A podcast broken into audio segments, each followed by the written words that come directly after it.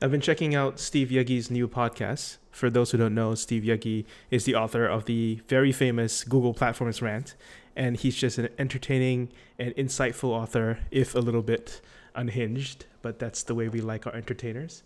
And this is him talking about the Xbox and how they lost a huge market share to PlayStation 4 and how bad executives can get hired and be allowed to do a really bad job.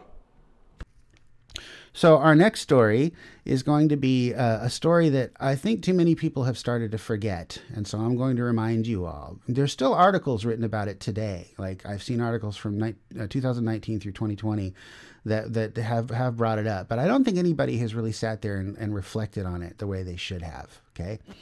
Because as you'll probably remember, uh, in the early 2000s and you know up through well uh, 2013 Microsoft's Xbox gaming console was completely and utterly dominant over the tiny pipsqueak little PS3.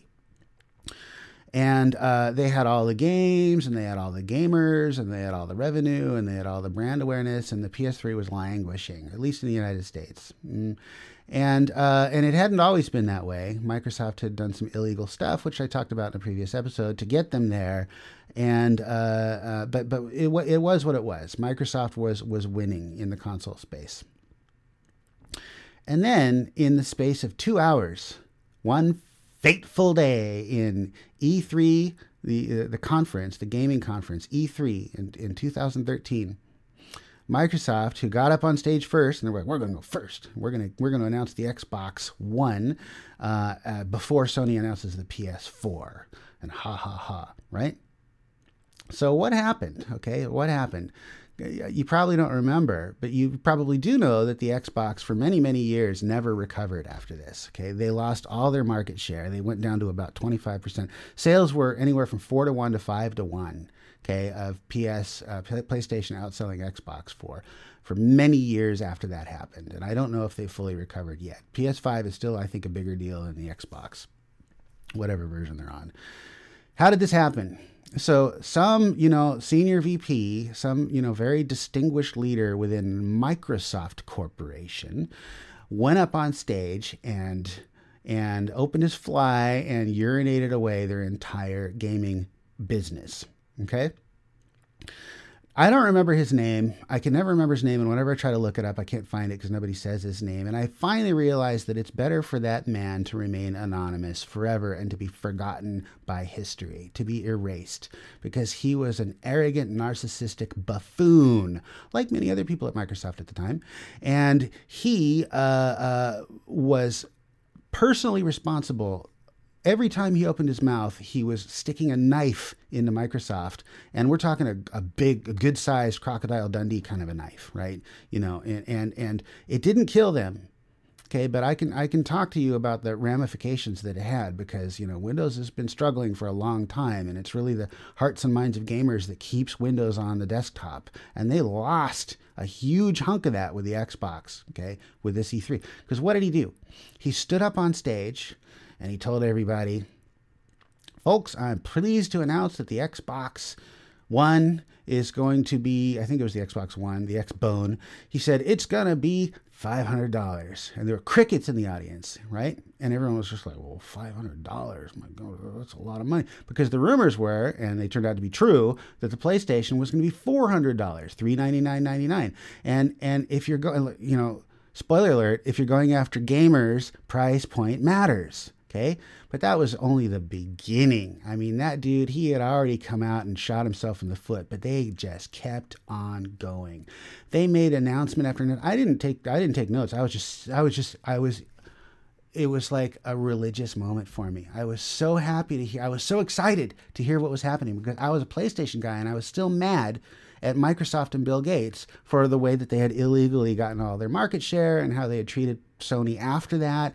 And you know, and I've talked about it, and and I, have hated Microsoft for what they did to standards committees and all these other things for many years, and I, you know, I've softened on them a little bit in recent years under Satya, but still, at the time, I was like, ha ha ha, Schadenfreude, right? I was just like eating it up, and he kept saying dumber and dumber things and digging himself deeper and deeper, and and the audience was just, you could just hear the audience, they were starting to boo, right? And it was like he was like, you know, there isn't going to be any indie games, no, you know, we're not interested in that. We're only going for big box, right? Indie gamers, tough, which is like if you know anything about the game industry, that's the wrong thing to do. And he said, "Oh, and you know, uh, the reason that it's uh, an extra hundred dollars is we're including uh, the Kinect, which is this robot that sits in your in your living room and it's connected to the Xbox and it watches you always, and you can't turn it off and you can't disable it, and and, and we the the box can't operate without it. And this Kinect is going to be an extra hundred dollars, and that's why it costs five hundred dollars." And everyone was just like okay, so there's an Orwellian nightmare thrown in for not free, but for an extra hundred dollars, and then and then they said, oh yeah, and by the way, uh, um, your your game discs are going to be locked to your console, so no more trading games with your friends because you know we're we're tired of you doing that that shenanigans, you know, and Microsoft not making money off of you. In fact, your whole family is going to have to pay individually for anybody who wants to play this game. so by the time they finished this, I mean, it sounds ludicrous that they even said this, but by the time he finished, he had done something that no human being, I think, has ever managed to do before, ever he was able to alienate four generations of gamers. And there it was like top 10 anime betrayal time. I mean, you don't even know what happened after that. In the in the well, two things happened. One was the forums just started exploding with gamers that were just crying and they were sobbing and they felt betrayed and they said, "How could Microsoft do this to me?" And oh my god, and they and they started putting together, you know, all the ramifications of the draconian restrictions that Microsoft had put in place and the incredibly high price point and they realized that that the game was over.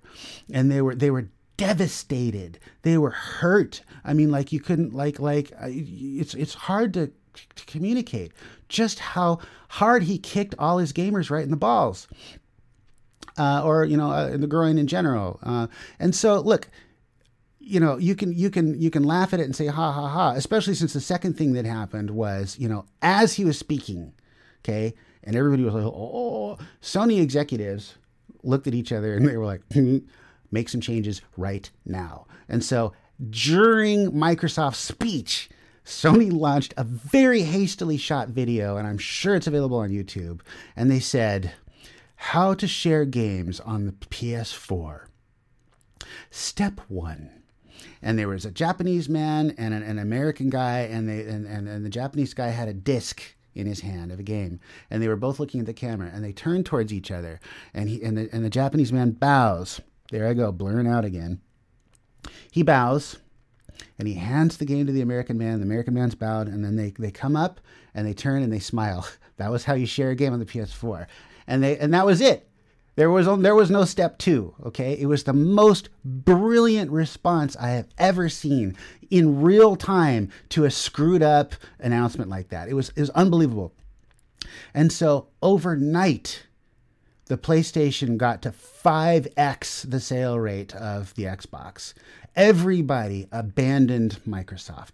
Now, what happened to that nameless executive? Okay, what happened to him? And was it really his fault? Well, I'll tell you what happened to him. Uh, very short time later, within two weeks, I mean, a really short time later, that guy decided that he wanted to go spend more time with his family. Now, for those of you who are not in the tech industry and may not be in the know, wink, wink, okay, when a company fires an executive, they say, Oh, we're so sad to be losing this person, and they've done such great things for us, and they're on to their next adventure, and oh my God, I don't know how we're ever going to recover without them. And they let the executive leave with dignity. They maybe give them some time to go find another job, a, a cushy landing spot.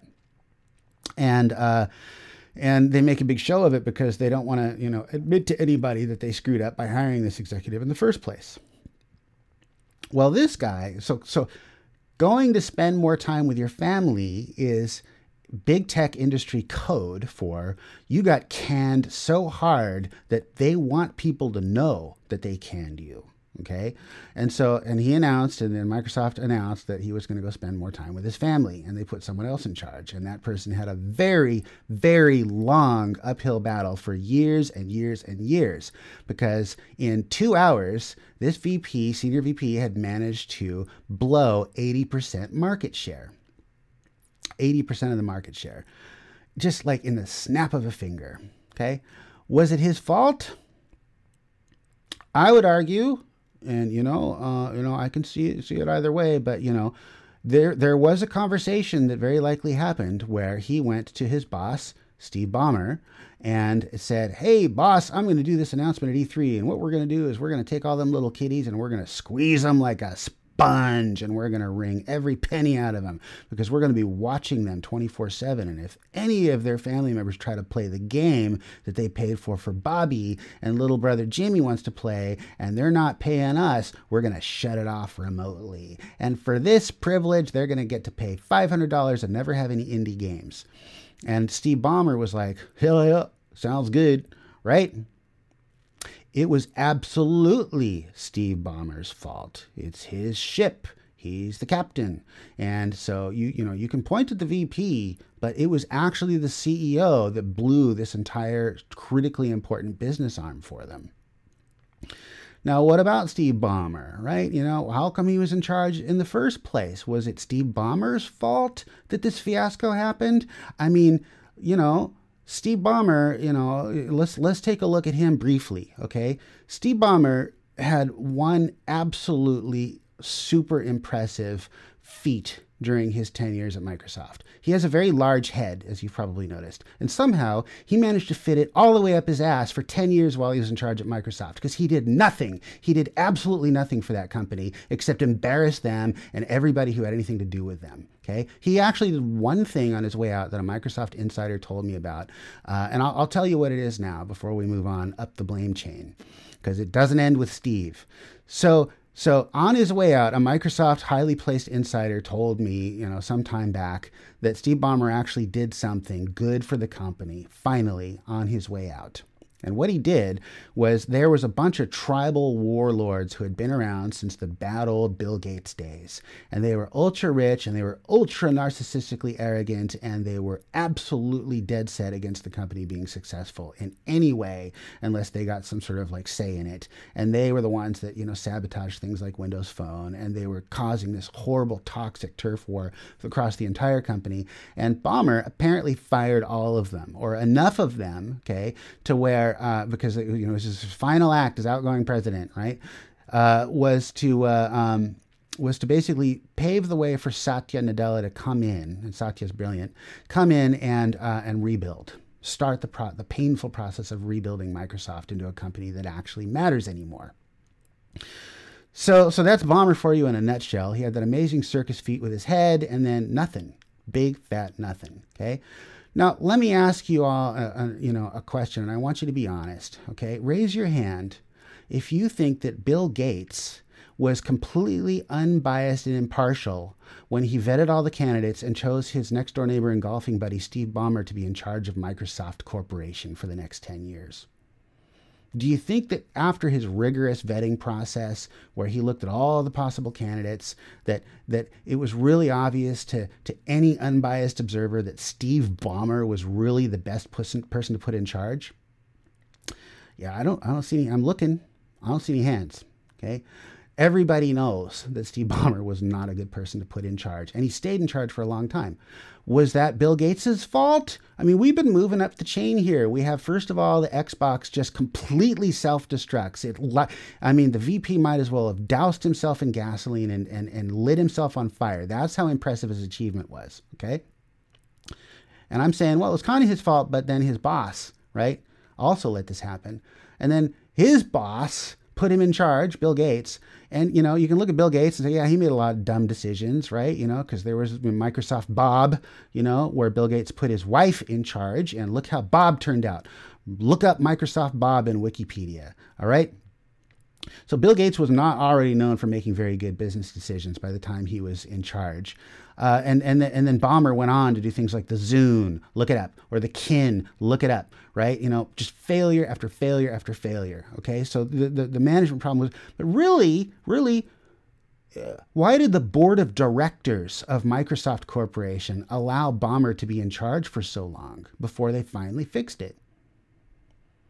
All these people with their fancy suits and their fat fat, fat investment portfolios and their, their big houses and their yachts and their smug expressions on their face and their business talk and everything that they that they that makes them who they are. They look the part and they play the part and they are absolutely incompetent. They are clueless and they allow things like Steve Ballmer and that stupid nameless VP to happen, and the company is absolutely devastated. I mean, this didn't kill Microsoft, okay, but it was absolutely a body blow to a vital organ that, you know, companies are in a race. They're all racing in some, you know, big marathon. What happens when you hit a company so hard in their kidney that they double over in pain for 15 minutes, okay? They get real far behind in the race. And that's what this E3 2013 did to Microsoft, okay? Straight left hook to the kidney. You know, and so you know, I, I I could talk, you know, more about the Microsoft incident, you know, because there were actually there was more fallout and there's more learnings, and it was all very ha ha ha. But you know, I want to I want to take a step back and say, okay, yeah, but it's all ancient history. You know, so what, right? Like, yeah, there's been some bad eggs, you know, and everything, and you know, we can look back at history and we can say, yeah, a lot of companies have had bad eggs. You know, like for example, you know, in 1999 uh, Fortune magazine came out. I believe it was Fortune, not Forbes. They came out with a, uh, a why CEOs fail, which was this longitudinal, big long study that they did. Where what they did was they went around and they interviewed a bunch of failed CEOs. They're like, "Hey Joe, uh, you know, you were the CEO of such and such company when it went under." Because a lot of companies go under and then we just don't talk about them anymore it's like oh they lost let's not look at them but you know it's really instructive to go and look at them and say what happened okay and uh, you know, so they, they they gathered the results, and there were you know some some some obvious ways that CEOs can fail. Right? They're uh, you know they're defective people. You know they're narcissistic and they always think they're right and they're you know they're arrogant and they think they're infallible and they won't listen to people's feedback and they stomp around and they rage and they gnash and you know this even happened with Uber right with Travis TK you know I'm swear I'm going to burn every possible career bridge that I can on this show because I want to stay retired so you know, uh, you know, the, the, the CEO themselves can be a toxic person. Uh, you know, another reason CEOs fail is that you know they can they can just uh, be set up to fail and there's no possible way that really anybody could execute their way out of this problem that the company's created for themselves, you know. Or the CEO fails because, you know, they're not engaged enough, or the CEO fails because their hands are tied, they don't execute well, whatever reason. But the number one reason, the one that I really took away, the one that, that I see again and again and again ever since that 1999 article, is they put their trust in the wrong people. They put people in charge who are their next door neighbor's golfing buddy. Do you know anybody like that? Okay. The biggest and the best and the brightest can put their faith in really bad people. There's more here, but I cut it for time. Check the description if you want the full episode. But I really enjoyed that description of Steve Ballmer.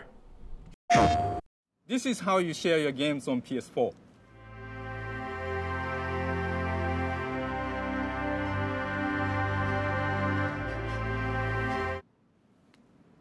Thanks. PlayStation